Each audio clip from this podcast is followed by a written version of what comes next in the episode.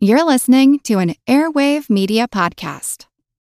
Mom deserves the best, and there's no better place to shop for Mother's Day than Whole Foods Market. They're your destination for unbeatable savings, from premium gifts to show-stopping flowers and irresistible desserts. Start by saving 33% with Prime on all body care and candles. Then get a 15-stem bunch of tulips for just $9.99 each with Prime. Round out Mom's menu with festive rosé, irresistible berry chantilly cake, and more special treats. Come celebrate Mother's Day at Whole Foods Market.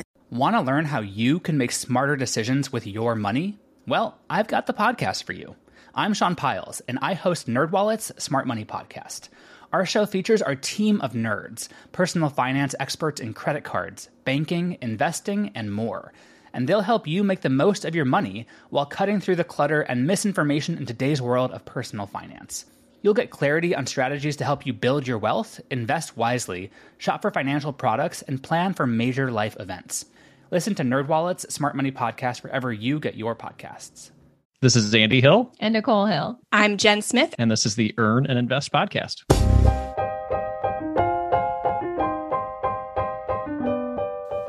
The diagnosis was Conn's syndrome.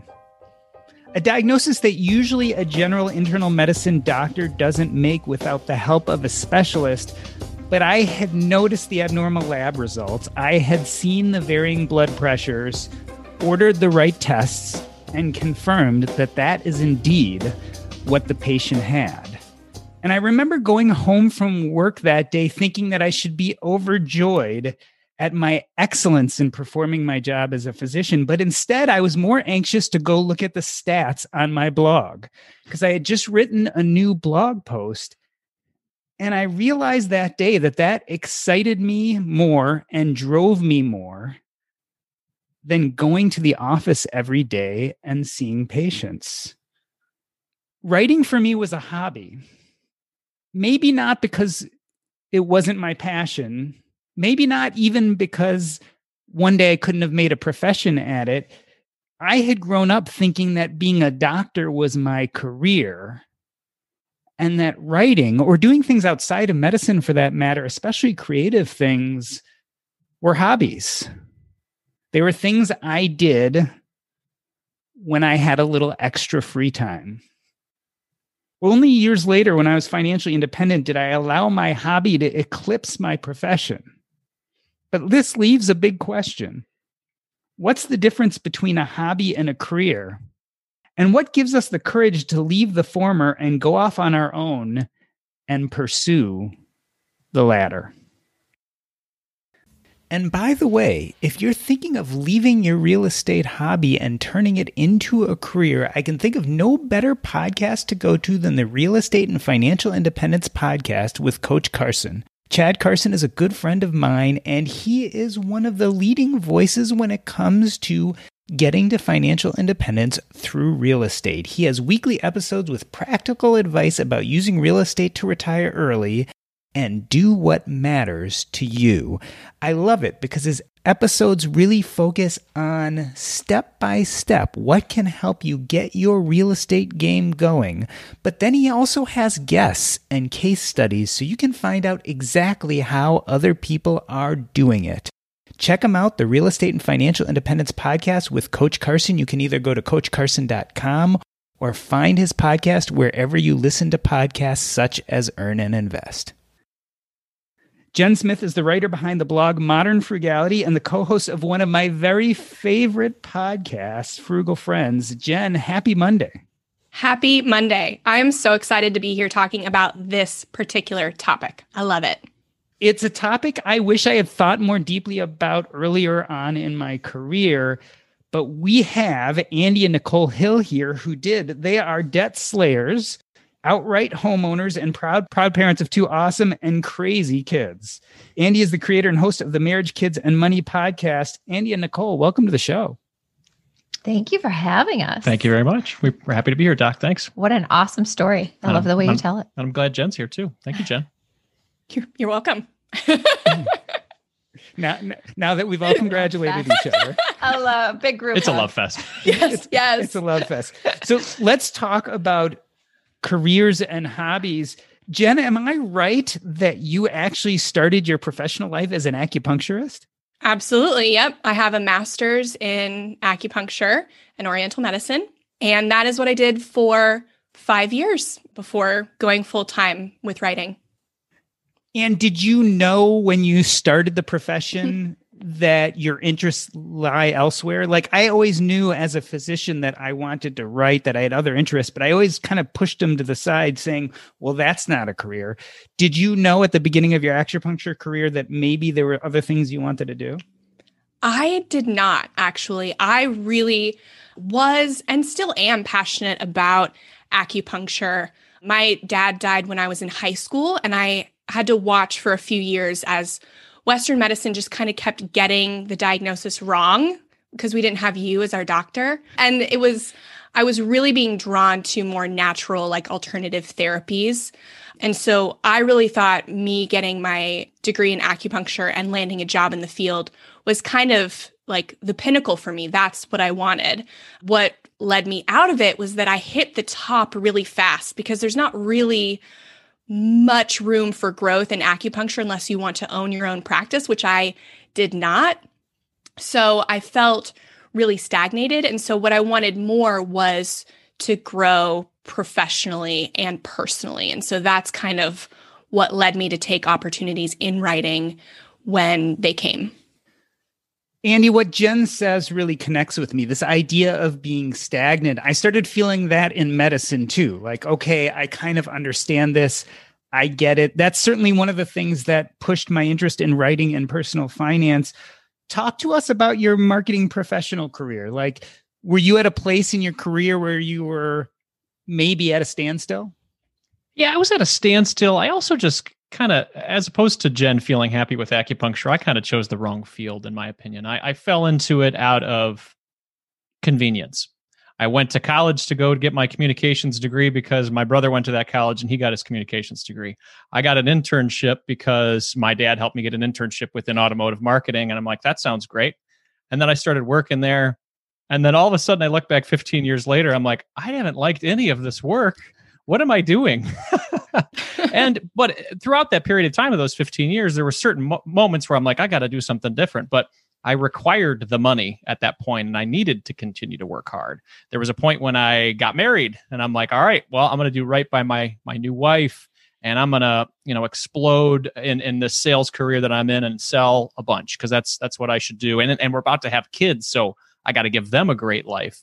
And then fast forward again another seven, eight years, I'm looking back being like, wow, I still really don't like what I do, but I feel this genuine responsibility to earn and keep earning. And and I did. I did really well with the career. I got to a point in corporate event marketing where I was, you know, a six-figure earner and I'm doing great by my company and they really like what I'm doing. I'm growing business, bringing new things in, but there was really no fulfillment for me at that point and that's kind of what I fell into writing and podcasting as well as a hobby. Nicole, talk to us about this idea of responsibility. I feel like your story is different. You were in sales and you felt the responsibility to leave your job to become a stay at home mom. How did that transition feel to you?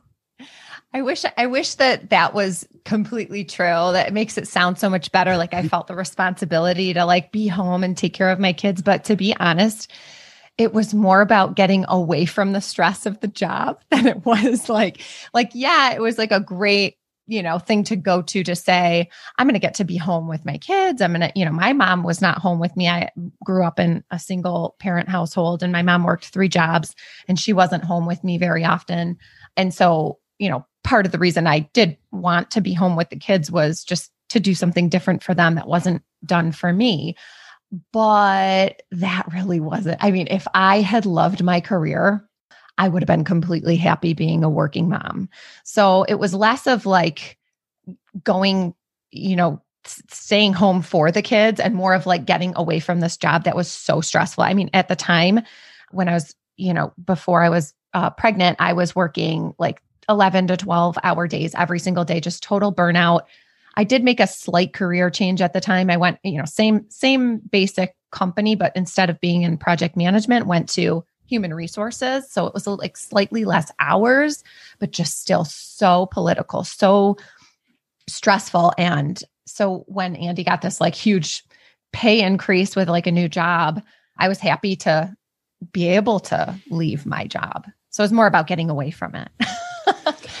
we'll talk about how you in the future came back to right. a sales career. Do you think it was the job at that time or the profession itself?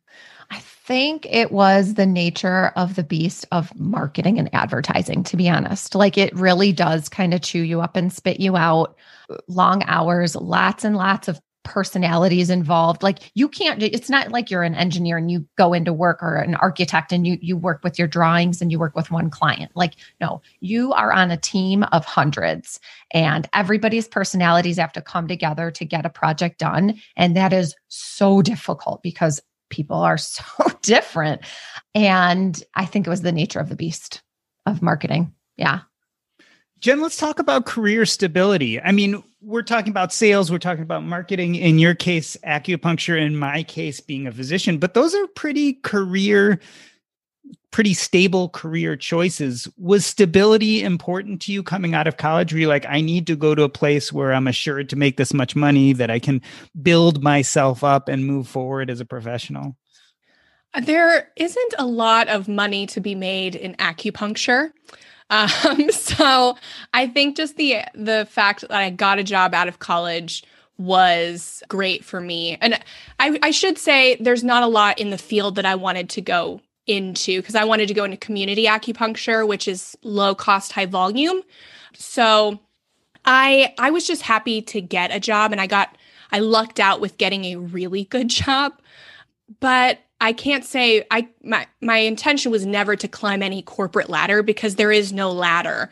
It's kind of like a platform. And once you get on it, you're there and, you know, it's it's good if you stay there, but there was a statistic actually when I was in acupuncture school that they said like most acupuncturists don't make it for 5 years. Hmm. And instead of asking, "Why is that? What's the root of the issue?" I'm like, "Mm-mm, I'm going to prove them wrong." Uh, so, so in my my naivety in my as a 20 year old. So that's a distinct memory. So okay, I have a that's the thing that you just said when I when you were 20 is such an interesting thing to me because as we're going through this, I'm like, I, I think I've because I've gone on this roller coaster of like I worked and I hated it and then I stayed home and then I liked it and hated it for a while, you know, and then gone through all these different phases that I'm now coming to the realization that like when you were 20, you were a different person. And now, I mean, I don't, I don't, I'm not going to put you on the spot and if you tell your age, even though you're young enough to not probably care. But I just think like we are not the same person for all of these decades of our lives and our careers. Why do we why do we put this pressure on ourselves to think and to you know expect that we're going to want to have the same passion and job for all of those decades like we change right mm-hmm. like when yes. you were 20 you were like heck yes i will prove them wrong and i love this and now you're kind of like well you know i've changed i've had different experiences and now i like writing a lot more so i don't know i think I think we maybe put a lot too much pressure on ourselves to uh, stick with one thing our entire lives and careers. yeah, I totally agree, and I see that. I am I'm only 31 right now, but even like 10 years ago, I was a completely, I think five years ago, I was a completely different person. I look back at the person I was when I got married and I'm like, I'm so sorry, Travis. Like, I'm very different. uh, I, I'm a very different person than who you married, hopefully for the better, but I don't know. Andy, it's a, it's an interesting tension because on some ways I feel like your trajectory was that you saw this career as stable and thus must stick with it. On the other hand, maybe it didn't fulfill your passions. Like, do you think you could have, where you were in your family life and your age, do you think you could have said, you know what, this is the career stable path I could be on, but instead I'm going to start my own business with all its uncertainties? Well, I think I think I could have tricked myself for a little longer, uh, but the happiness was really fading, and and I did it for a while. There were lots of points in my life where I'm like, well, I'm going to do the right thing. I'm going to do the right thing because that's that's the thing you got to do. And it it slowly eroded some of my pleasure each day, uh, like living on my joy, you know, and and Nicole, and that that would not it. only just affect me, that would affect her, that would affect Nicole, that would affect the kids, and that was unfair not only to me but unfair to them ultimately. So all the things that I said, oh, I'm doing this for the family. What are you doing for the family? Really? I mean, are you are you making it worse for joy every day? Yeah, you might be making good money, but they want you to come home happy too or have your hours that fill up your day you know be something you're proud of yeah i think that started to make you maybe feel resentful like yeah. you're like i'm doing this for my family. I'm doing this for my family. Well my family is annoying now. It's a noose. That's right. yeah it can I mean, do that and unfairly and unfairly there were points in time in our relationship where i would place that blame on you or the kids as opposed to me. And i think we talked about that quite a bit at, at marriage counseling which which helped us a lot. But I think, yeah, I think those were unfair moments for you to place that blame. And uh, until you take that time to like sit down and have that, you know, internal look back, it, it's it's hard to see that in the moment. You think like, well, if this wasn't happening, then I would have this. But is there there must be another way and and eventually i i think we're still finding it but i think oh, we found we found a path that we're a little happier with today Nicole, talk about that transition point. I remember when I told my wife that I was going to kind of pull back from medicine a little bit. And, you know, at the time I had spreadsheets and I had our finances and I had all these reasons why financially this was okay. But yet there still, I think, was some anxiety from her point at, but we have this income coming in and all of a sudden this income won't be coming in did you feel some of that stress when Andy said, you know what? I think it's time really for me to leave my corporate job. I've been building up this thing that started as a hobby, but really is a revenue source now, and I want to attack it. Was there any reservation on your sides? Oh, definitely. I mean, this was like this was like a, a four or five year process, you know. It was like the initial the initial conversation or like time, I remember that he even kind of mentioned like this notion of early retirement, you know, which eh, truly uh, we're not doing early he's not early retired he's working his booty off. And you know this is a business but when he came to me with this like sort of even just like the words early retirement or like quitting his job I think we had the biggest fight of our entire marriage. I mean, it was so stressful. It was like, what are you talking about? I think I was still like a year, no, I was like a couple years away from being able to go back to work full time because we still had a little, little one. And it was like, I, you know, it's it's like that initial shock of like, what the heck are you even talking about? That's up there in space. Like your brain is like up in the clouds. And then you know, just like a lot of other things, you become desensitized to it after you talk about it again and again and again and again. And then you plan and then you put the numbers to it. So I think it was different than what you did with your wife. It sounds like you kind of came to her with like a really detailed plan and had already figured out all of the financials and everything. Andy like mentioned it like on a whim one day. You know, he's like, I listened to this podcast and I'm like, here we go. What kind of crazy idea do you have now? Because every time you listen to a podcast, like now I have to cut up my credit cards. And I'm like, oh. so it was more of that like initial shock. And then you know, several years later, it was like I was the one telling him, like, all right, just do it in January. Like, you know, we've got a plan now. I went back to work and you are so miserable. Like, just rip the cord. So, you know, it, we definitely went through a transition period of a few years there in there. I just have to say, our goal here at Earn and Invest is to be one of those podcasts that someone's husband right. or wife is afraid of. Like, oh no, they listen to the Earn and Invest podcast now. Right. Now, what kind of craziness are we going to have yeah. to do? Yeah, I would say eh, throughout the entirety of our marriage, there has either been a podcast or an article or a book or something that I've consumed where I come to her with some wild, crazy idea. And I'm like, hey, we're running a marathon. And she's like, What? We've never even run around the block together. And I'm like, Yep, but we're doing it. Or, Hey, we're going to pay off our mortgage. And she's like, Why?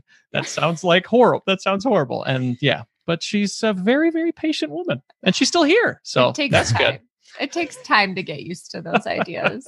My least favorite was when you read the book about turning off all the lights at oh, night. Oh, yeah. And I like to Sleep be on my screen at night. That's my only alone time. And he's like, You've got to turn your screen off. Not didn't go over well. No, it did not go well. Sorry.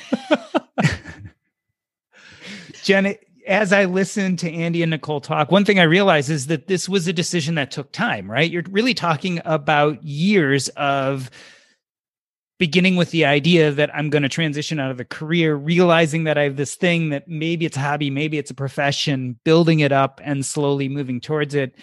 Tell me, Jen, about your transition. Uh, you started as an acupuncturist. You are now a personal finance writer, coach, podcaster.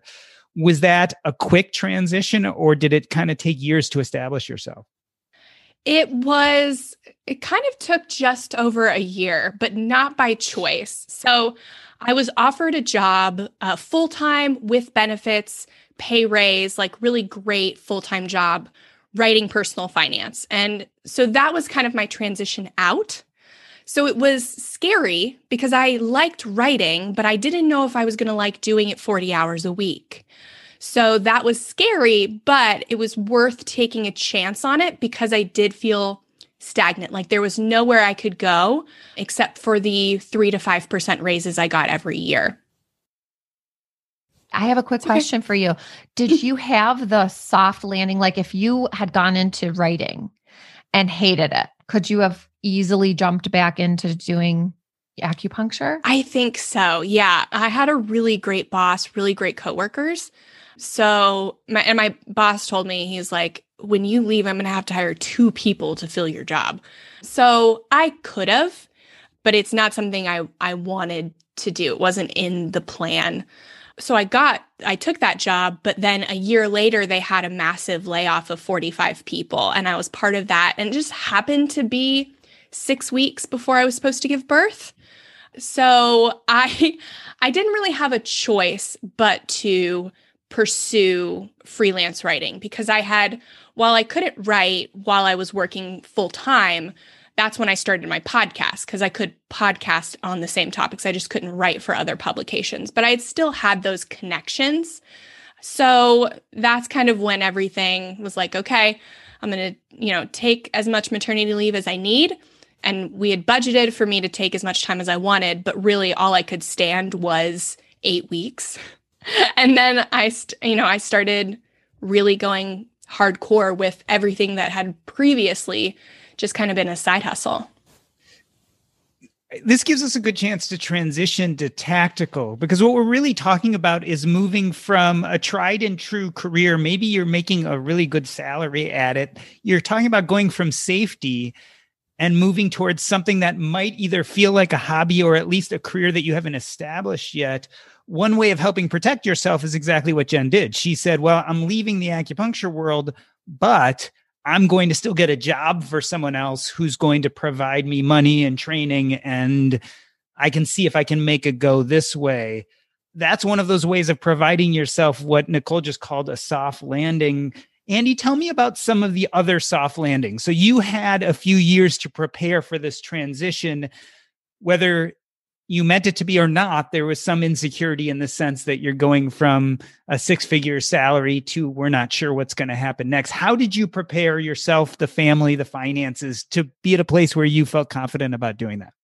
Sure. Yeah, I'm I'm still a very conservative person, so just jumping in and saying, "Hey, let's see how this goes," is not my my mo. So we did a few things, and one of them was to save up a year's worth of expenses, and that kind of helped us to say, both of us collectively, "Hey, if you completely mess up in this little basement podcast thing, we're gonna we got a year's runway. You can always go back and get a job." And the other thing is essentially I tried it out, you know, tested it out for four years before leaping. So I knew that I really liked it. You know, I did it as much as possible outside of being a parent and outside of my full time job.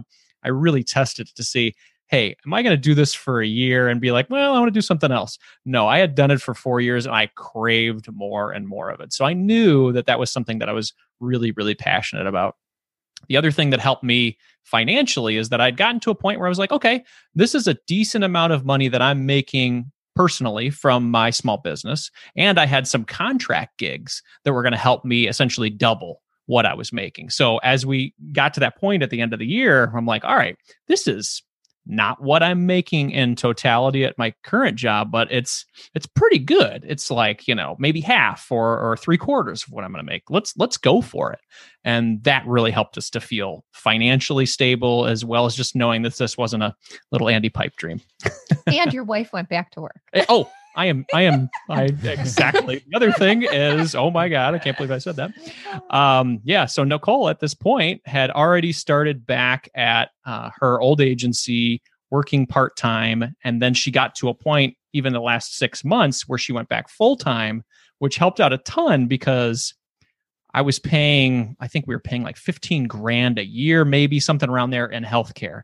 And man, as soon as I start, as soon as we started to pay those bills each month, I was like, wow, did I really have it nice in my old job with all these benefits, 401k match, healthcare, all these great things.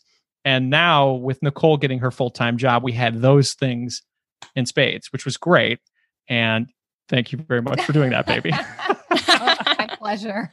We're going to get to this idea of healthcare in a minute, but Nicole, I want to go to one other issue. I'm sure this is something that Andy must have heard in a podcast or another, but you guys paid off your mortgage a few years ago. Did that play a big role in being comfortable with this idea of Andy transitioning out of his corporate job? Oh, so much. Yeah. I mean, just the security of knowing that we wouldn't lose our home. That, you know, same thing. We did the same thing with our cars, had paid off cars, and just kind of tried to get it uh, away from as many of those monthly expenses as we possibly could. So that helped. I mean, incredibly. I, I don't think I would have felt comfortable making this leap if we had, you know, a $2,000 mortgage every month. Yeah. I really don't think so. It would have been a lot more risky. So I'm so glad. And that was one of those things also that was like 10 years ago when Andy would like listen to Dave Ramsey for the first time and was like, we're going to pay off our mortgage. And I was like, are you nuts? You know, I, I definitely just fell into that category of like, I just thought like you pay a mortgage, like you, you live, you breathe, you die, you pay your mortgage. Like those are the things that you just assume in life. And then, so it was crazy to me when I first heard it. And then lo and behold, today, now I think it's the opposite. It's crazy, I think, to have like a commitment like that that's hanging over your head every single month. So, yeah, it was just one of those things that was shocking at first. And now I'm like, no brainer. I feel the same thing about car loans. When people are talking yeah. about paying off car loans, I'm like, you didn't pay cash for your car. you don't have a beater? What, what do you mean? Yeah, and, and I, I want to say that because we did all these great things to prepare, and you know, uh, between Nicole and I, but it's always like the the best laid plans because I started this adventure on Janu- in January of 2020, and then COVID two months later. So it's been a wild roller coaster. As much as I guess the point is why I'm bringing this up is that you can prepare a lot, but things change and you need to adapt. And man, did we do a lot of adapting over the past year. yeah.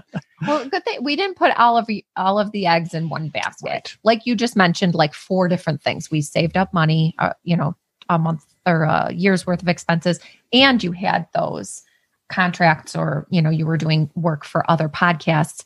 So when the other podcast thing like completely went away in co- you know COVID times, we were okay with the having the other three things balance it all out, you know? So yeah, don't put all your eggs in one basket. Yeah.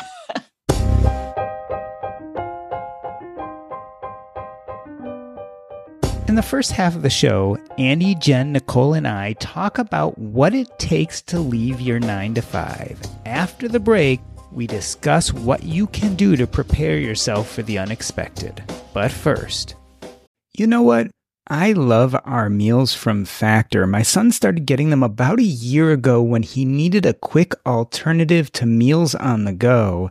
But where we've really enjoyed them is we've been remodeling our kitchen. That's right, we've had no access to our kitchen for the last few weeks. And some nights we just had no idea what to do for a meal. That is where Factor came in. We would just pop the meal in the microwave, and two minutes later, We'd have a fantastic meal. You can do the exact same thing, and there's tons of variety. Choose from a weekly menu of 35 options, including Calorie Smart, Keto, Protein Plus, or Vegan and Veggie.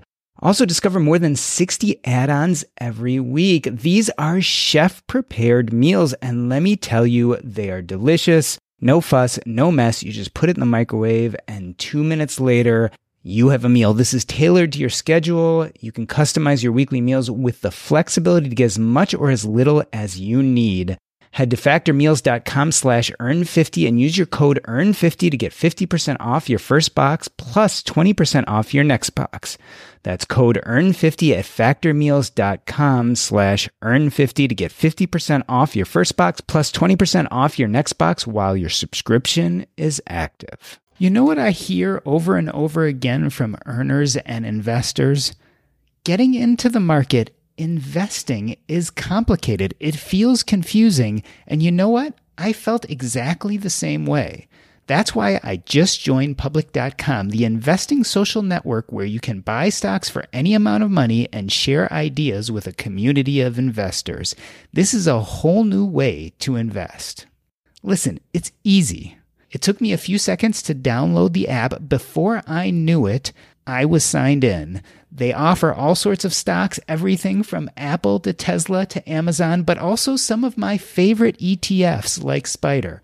I was able to put a little money in and get invested immediately. No muss, no fuss. The app is free to use and there are no account minimums to get started. With fractional investing, you can either buy the full shares or you can buy slices of stocks at any amount of money, so you can get started with as little as $1. Go to public.com slash EAI to follow me on public.com and see what I'm investing in. You'll even get a free slice of stock when you join. Just go to public.com slash EAI to download the public.com app. This is valid for U.S. residents 18 and older, subject to account approval. See public.com slash disclosures. This is not investment advice. And speaking of accounts, today I'm introducing you to a better way to money. We've all heard of credit unions, but do you know why credit unions are the best financial partner for you? Unlike other financial institutions, credit union members are owners, so profits are reinvested in you. This means better rates, better services, low or no fees, and those dreams you're chasing, well, they can become a reality a lot faster. The best part there's a credit union for everyone, and membership lasts a lifetime. Federally insured, digitally connected, join the millions of Americans already getting more from their money. Visit yourmoneyfurther.com today to find a credit union for you. Again, that's yourmoneyfurther.com. Jen, how big is health insurance one of those eggs that we're juggling when it comes to making the decision of whether to go either freelance or start your own business? That is a a big talk in my house right, right now because my husband's getting a new job and he's going from this corporate job with really great insurance to a small company that pays more but doesn't have great insurance. And so we're kind of looking should we pay it on our own? Should we just go through here? But ultimately, we we would like to in, invest in real estate and he would do that. And so eventually we are going to pay for our own health insurance. So it's just this kind of like, well, when do we start? And we don't want him to start in real estate right now because that health insurance is really great. Like when I was working, we were using my health insurance, but just for that one year that I had the writing job. All the other times we've always worked for small companies that have really crappy or no health insurance. So it's always every few years we go through this, whether it's a job change or the company is changing health insurance. And and ultimately, if you have a spouse that has a job, it's just so much easier to go off and do your own thing. Like that's just that's just the real of it. Like if you are a single person and you want to be self-employed, you better, you know, work a lot more because health insurance is going to be so much more expensive. And it's unfortunate, but it's just one of those advantages that, you know, a two income household kind of has financially, unfortunately.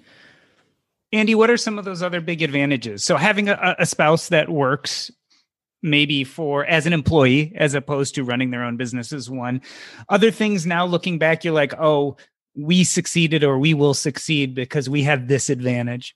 Hmm. Well, I would say uh, outside of you know having a spouse that has great benefits and a, and a salary and a job that she enjoys too, we have a, a network uh, of, of folks that have helped us along the way too. We've got great grandparents that help us with our kids. We had a wild year this past year with COVID, and we had a lot of support within our friends and family network that kind of helped to keep the trains running because all of a sudden, you know, she's got this good job. So now Andy's going to transition into all the great things that she was able to do when when when she was home. So I'm helping get the kids going for school. I am, you know, getting them off to school. And it's sort of this transition of like now it's a 20 hour job and a 20 hour a week, you know, helping out with the kids getting their getting their thing going because we've had so many roller coasters throughout the year with they're in full time school. I'm working hard on my business. Okay, now they're home full time. I'm doing nothing. Or, you know, or there's a point in time where you, you had your hours slashed, you know, at the beginning of the year. And so it was an income thing for us. And then in the summertime, okay, there's less cases and now they can maybe go to a camp, but they can't go to that camp. It's just, it was just so many up and down. And a lot of it has to do with just being parents too. so we leaned on our family, we leaned on our friends, and we also leaned on each other quite a bit too. And I think more so in 2020 than any other year did we volley back on these roles. So we had so many cemented roles in our relationship. All right, we're both working because we have no kids. And then there's okay, you you go to work and I'm going to stay home and watch the kids. Okay, that's our roles right now. And then after that, it's like, all right, maybe we'll switch a little bit. And in 2020, we did all of those roles and then some, and we're still here. so I think re- relying on each other, relying on family has been has been huge for this entrepreneurial journey. Nicole, looking back at 2020 and COVID, do you think you're coming out of it more confident or less confident about your entrepreneurial journey? I mean, on some level, it makes you question the sanity of all the things that can happen to you that you don't expect. On the other hand, you guys survived, right? So, how are you feeling kind of? I won't say we're at the end of this, but at least in 2021, 2020 is now in the calendar, is it now in the books? Do you feel like more confident coming past this? Yeah. I mean, I feel like there's nowhere to go but up. I mean, really, like we hit rock bottom. It can't get worse than that. And having kids at home, being homeschooled, like you're like the amount of roles that people had to play during this time being whatever you know whatever your situation was for you being a front line you know healthcare worker as well as running your podcast and your blog and lord knows what else i don't know if you have youtube channels all kinds of like you're running your own business being a teacher to your kids being you know home maker as well i mean it's just it's mind boggling the amount of things we've had to juggle and i just think there's nowhere to go but get better from here. Like it's not going to get worse than that. yeah, and and one thing that because I don't know if this makes me feel better or worse, but the industry that I was in got hit severely with the pandemic. Corporate events are like a whole their brand they're they're gone or not gone but they're they're going to be on the rise again, but it went away for a really long time. So the woman who took over for my job unfortunately got let go 3 or 4 months later. So I'm not sure I would have had a job if I would have stuck through it. So maybe that's just one of those things that helps me to feel confident in the choice and justify it a little bit. But it's it's also one of those things where as much stability as I put in my career, I'm not sure it would have been stable. If you're entrepreneurial bleh, bleh, entrepreneurship grew during this crazy time, then it's only going to be so much better when like the economy is is back to normal. Mm-hmm. I just mm-hmm. think if you made it through this without going bankrupt or without you know losing all your subscribers and um, viewers, then I, it it can only get better, right? Jen, what have you seen in your community? Do you think that 2020 pushed people more towards entrepreneurship or away from it? I think it will. I mean, we saw that in 2008 to 2010. There were so many great startups that are household names now, and they were birthed um, out of the last recession. And so I, I truly believe, especially digitally, so many businesses last year brought their business online and they're having success. And I think it's just going to be a catalyst for more innovation and entrepreneurship moving down. So if you already have something established online now, it's just a great time to have an online business right now. Andy and Nicole, any regrets or any mistakes that you're looking back and saying, oh, we could have done that differently and it would have made our lives easier? During the entrepreneurial journey, you mean? Yep. And especially when transitioning from kind of corporate job to self employed? I'm thinking about when I said goodbye and the goodwill that I had received from being at my company for almost 10 years that maybe I could have negotiated or organized some sort of severance package. And I didn't at all. There was no, no, moment of time even thinking about that. And for me, I thought it was like, well, why would that even be? But I understand there's a possibility for larger companies to consider that for goodwill, as well as having me hang around for transition, maybe training the individual that would have taken over. And that's just not something that I even had in my brain. And some of that severance probably could have helped us along along the way. So that's something I probably would have given it a shot. And even if I got zero dollars, the worst thing that they could have said is no it's funny. I think when we make big moves in our lives, our brain springs forward to the next thing. And sometimes we don't necessarily close off the previous chapter as well as we could. In this case, maybe there was money on the table, and you, as an excited entrepreneur who just wanted to start being what you were dreaming of, probably didn't spend as much time maybe considering those things. And I, I don't think that's uncommon. I think we all do that. This idea of, being so excited about what the future holds. Nicole, you were the exact opposite story. You went from corporate America, staying at home with the kids, doing a side business, back to corporate America. How has the transition been? Is it different this time around? Oh my gosh, so different because my mindset is different. Okay. So, like similar to what I going back to what I said uh, a little bit earlier, like we change who we are through these different phases in our lives and different experiences give us different mindsets and it's so crazy because the things that like I'm in a very similar role to where I was 10 years ago, but I was miserable 10 years ago. And I think about why. And I think it has a lot to do with just my expectations.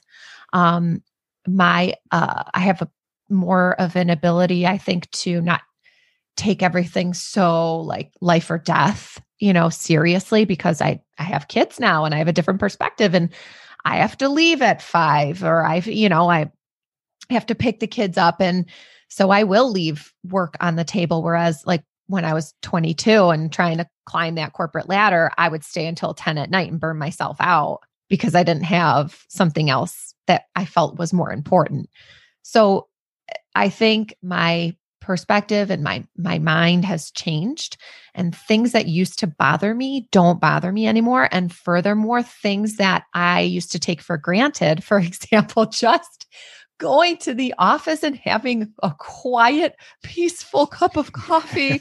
oh my God. Like equivalent to like going on an all inclusive vacation 10 years ago. Seriously. I mean, just those little things. And nothing's really changed. I used to have that 10 years ago, but I didn't appreciate it. so, yeah. And, and I just think I, I wouldn't I'm so thankful to have been able to stay home with the kids for that amount of time. I think it was like about five years because it's time I won't ever have with them again when they're that young and, and all of that. But it also gave me the ability to look at that, the, you know, like the fact that I didn't like my job prior to that it showed me the other side, right? They always say the grass is greener on the other side. Well, I, it allowed me to live on the other side and see that the grass wasn't greener. It was just green in different places, if that makes sense. so I was able to jump back to the other side and not think the grass was any greener, just understand that there are differences, I guess. So, Jen, let's come back to kind of the main question of this episode. I feel like if your and my lives had been a little different, you would be an acupuncturist. I would be a very active, busy physician, and maybe we would be doing writing or personal finance on the side as a hobby when we had a little extra time. So, what differentiates something that is a hobby that we do from time to time versus something that has real career potential, something that we could leave our jobs for? I well, I think the easy answer is money. If you're making money from it, I I mean, we're we're blessed to actually be in a niche that is very profitable um, and very actually easy to make money in. So that's kind of like the blessing of being in finance maybe if I was, if I, I mean, lost 78 pounds and then decided to be in the health niche, then it, this might be a different story. I don't know, but that one's still really profitable too. I've just never been in there. We paid off $78,000 of debt, and that's why I'm here. So I think if you can make money, a little bit of money, when you're doing it a little bit of the time, then it's probably indicative that if you're doing it more, you could make more money. And then that was for me when I was uh, writing before I went into work and in between patients. And I wrote the No Spend Challenge Guide that went to Amazon and it started making me income without doing anything. And then I started writing for, you know, different websites and they actually sent me checks for what I was writing. And so it was those kind of indicators because I never thought that I would be an entrepreneur. I didn't know entrepreneurs growing up. I thought entrepreneur meant you owned a brick and mortar business because there were not digital entrepreneurs when I was growing up. So I didn't know that was an option. And as I learned, I kind of just had to dip my toes and and go for it. And so that's I think the best way to differentiate a hobby from a potential career. Andy, does that ring true with you? Well, it's authors and you know personal finance experts like Jen that really inspire me as she's walking through the story and everything like that. I mean, th- those are the things that kind of got me geeked when I was doing this as a hobby. I'd see people like Jen, I'd see people that were doing this as a full time thing, and I'm like, well, why not me? Why not? Why can't you make your hobby your full-time job. These people are doing it. I'm crazy with goals. I've I've proved that to myself and my wife that I'm like say, "Hey, let's do this." I don't just say it, I do it. I feel prideful with that. So I'm like, if I do this, I really think that I can see it through and make it very successful. And given time and no pandemic and my continued patience for my wife and her financial and moral support, I really think that I, I think this will be a success. And Nicole, let me turn that around with you you spent some time on an organizing business, which I think for you was very much a passion side hustle, and decided instead to go back to corporate America. Why do you think that hobby for you didn't end up being a career? Well, number one, it was uh lower amount of hours. Like I needed to make more money and I and I wanted to have benefits, which aren't available with that. But I also could have I, I saw I mean, it was definitely was a fun and job where I felt like I was very passionate about it, but it's something that you get burnt out with. I mean, you're not only is it very labor intensive, I mean, you're sometimes helping people move furniture around, you're sometimes moving huge, heavy boxes of stuff out of people's homes, helping them to kind of declutter. And it's very you know, I, I can't see myself doing that when I'm 60. So I didn't feel like there was longevity in it. And I also just have come to realize, like a lot of people in this world, I'm a jack of all trades. And while I enjoyed doing that for a time, a period of time, it doesn't necessarily mean that it's something that I want to do forever.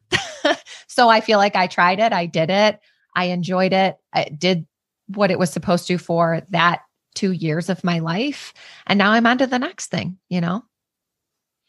I think from listening to all your stories, what I realize is that money certainly plays a role, whether you decide to push forward with a hobby and turn it into a career, or whether you decide to stay with something more traditional like corporate America.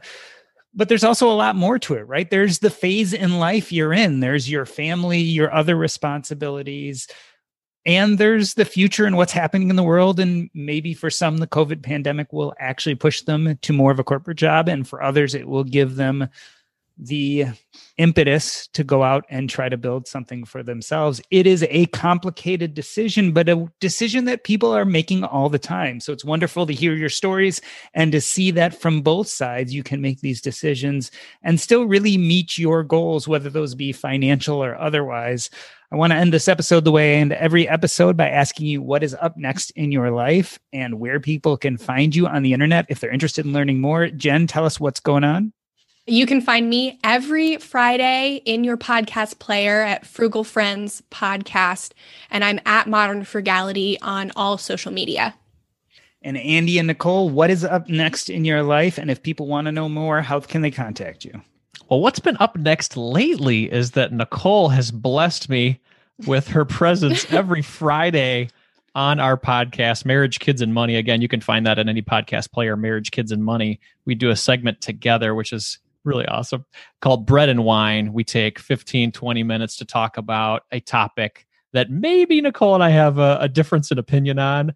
And we sort of agree to disagree and drink some wine in the process. So we have a lot of fun together on that. So if you want to see us in action and support our, our small business efforts, go to Marriage, Kids, and Money and your favorite podcast player. That'd be great. And I would note that both times I've had Andy on, I've had Andy and Nicole together. So I certainly enjoy hearing them both banter back and forth. and it's even more a reason to go listen to them every week on the Marriage, Kids, and Money podcast. This has been the Earn and Invest podcast. On behalf of myself, Doc G, I'd like to thank Jen Smith and Andy and Nicole Hill. That's a wrap.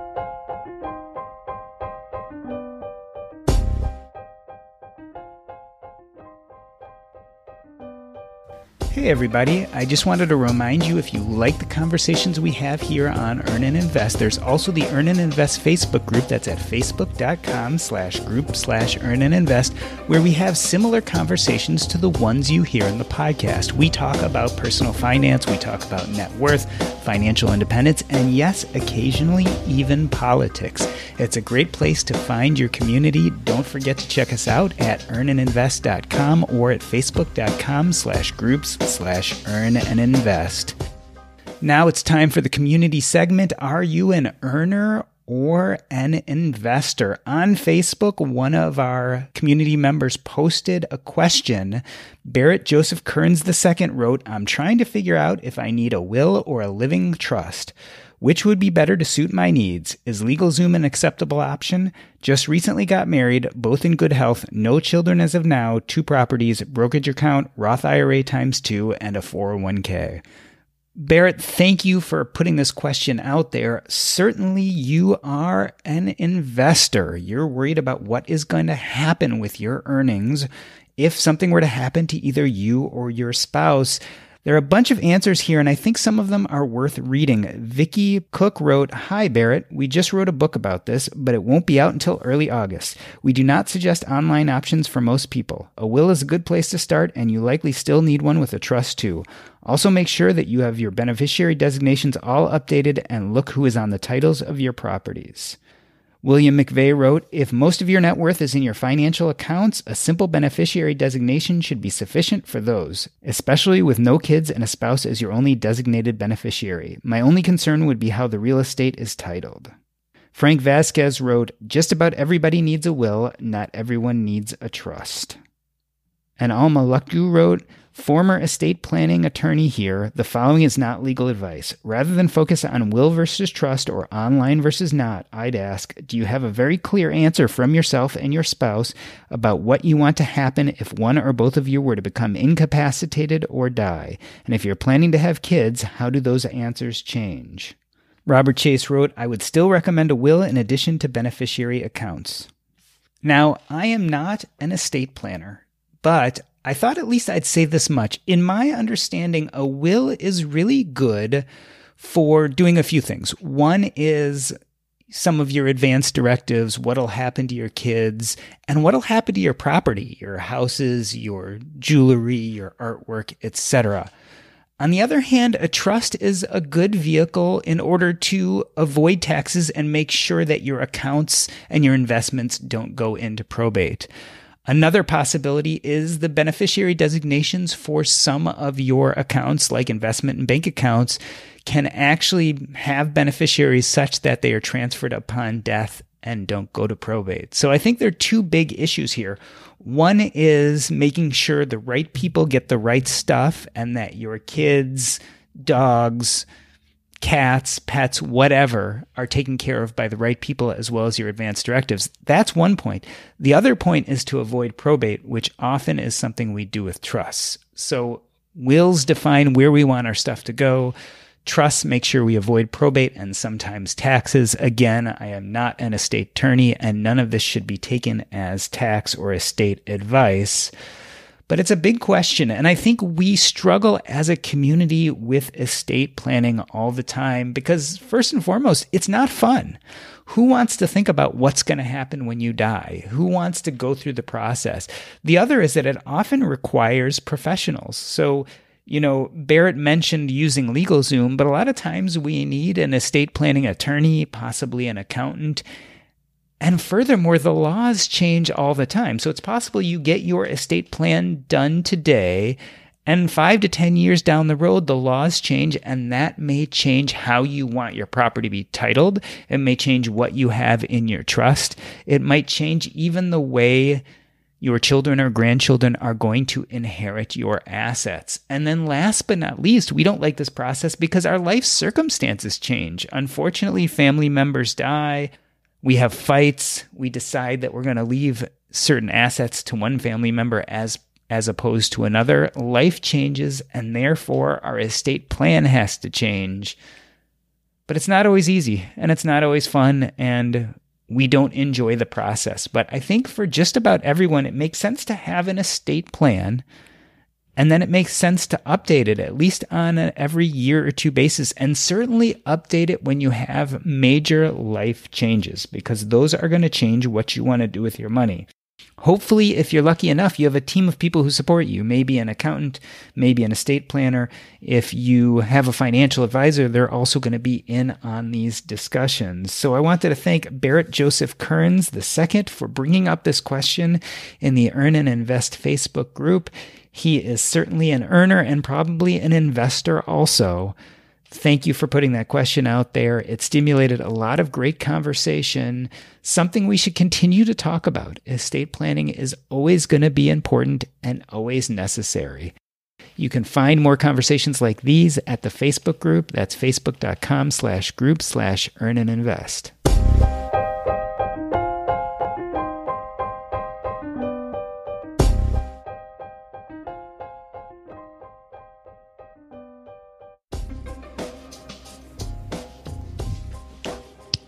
Awesome. Thank you very much. Thank you. Thank you guys. That was a lot of fun. And uh, yeah, I think it's an important conversation. And I think it's I one we all struggle with. I certainly struggled with it in my career about, you know, what is the role of these things you love doing, but you don't see the path as clearly as you do, like the traditional doctor or corporate or whatever you're doing.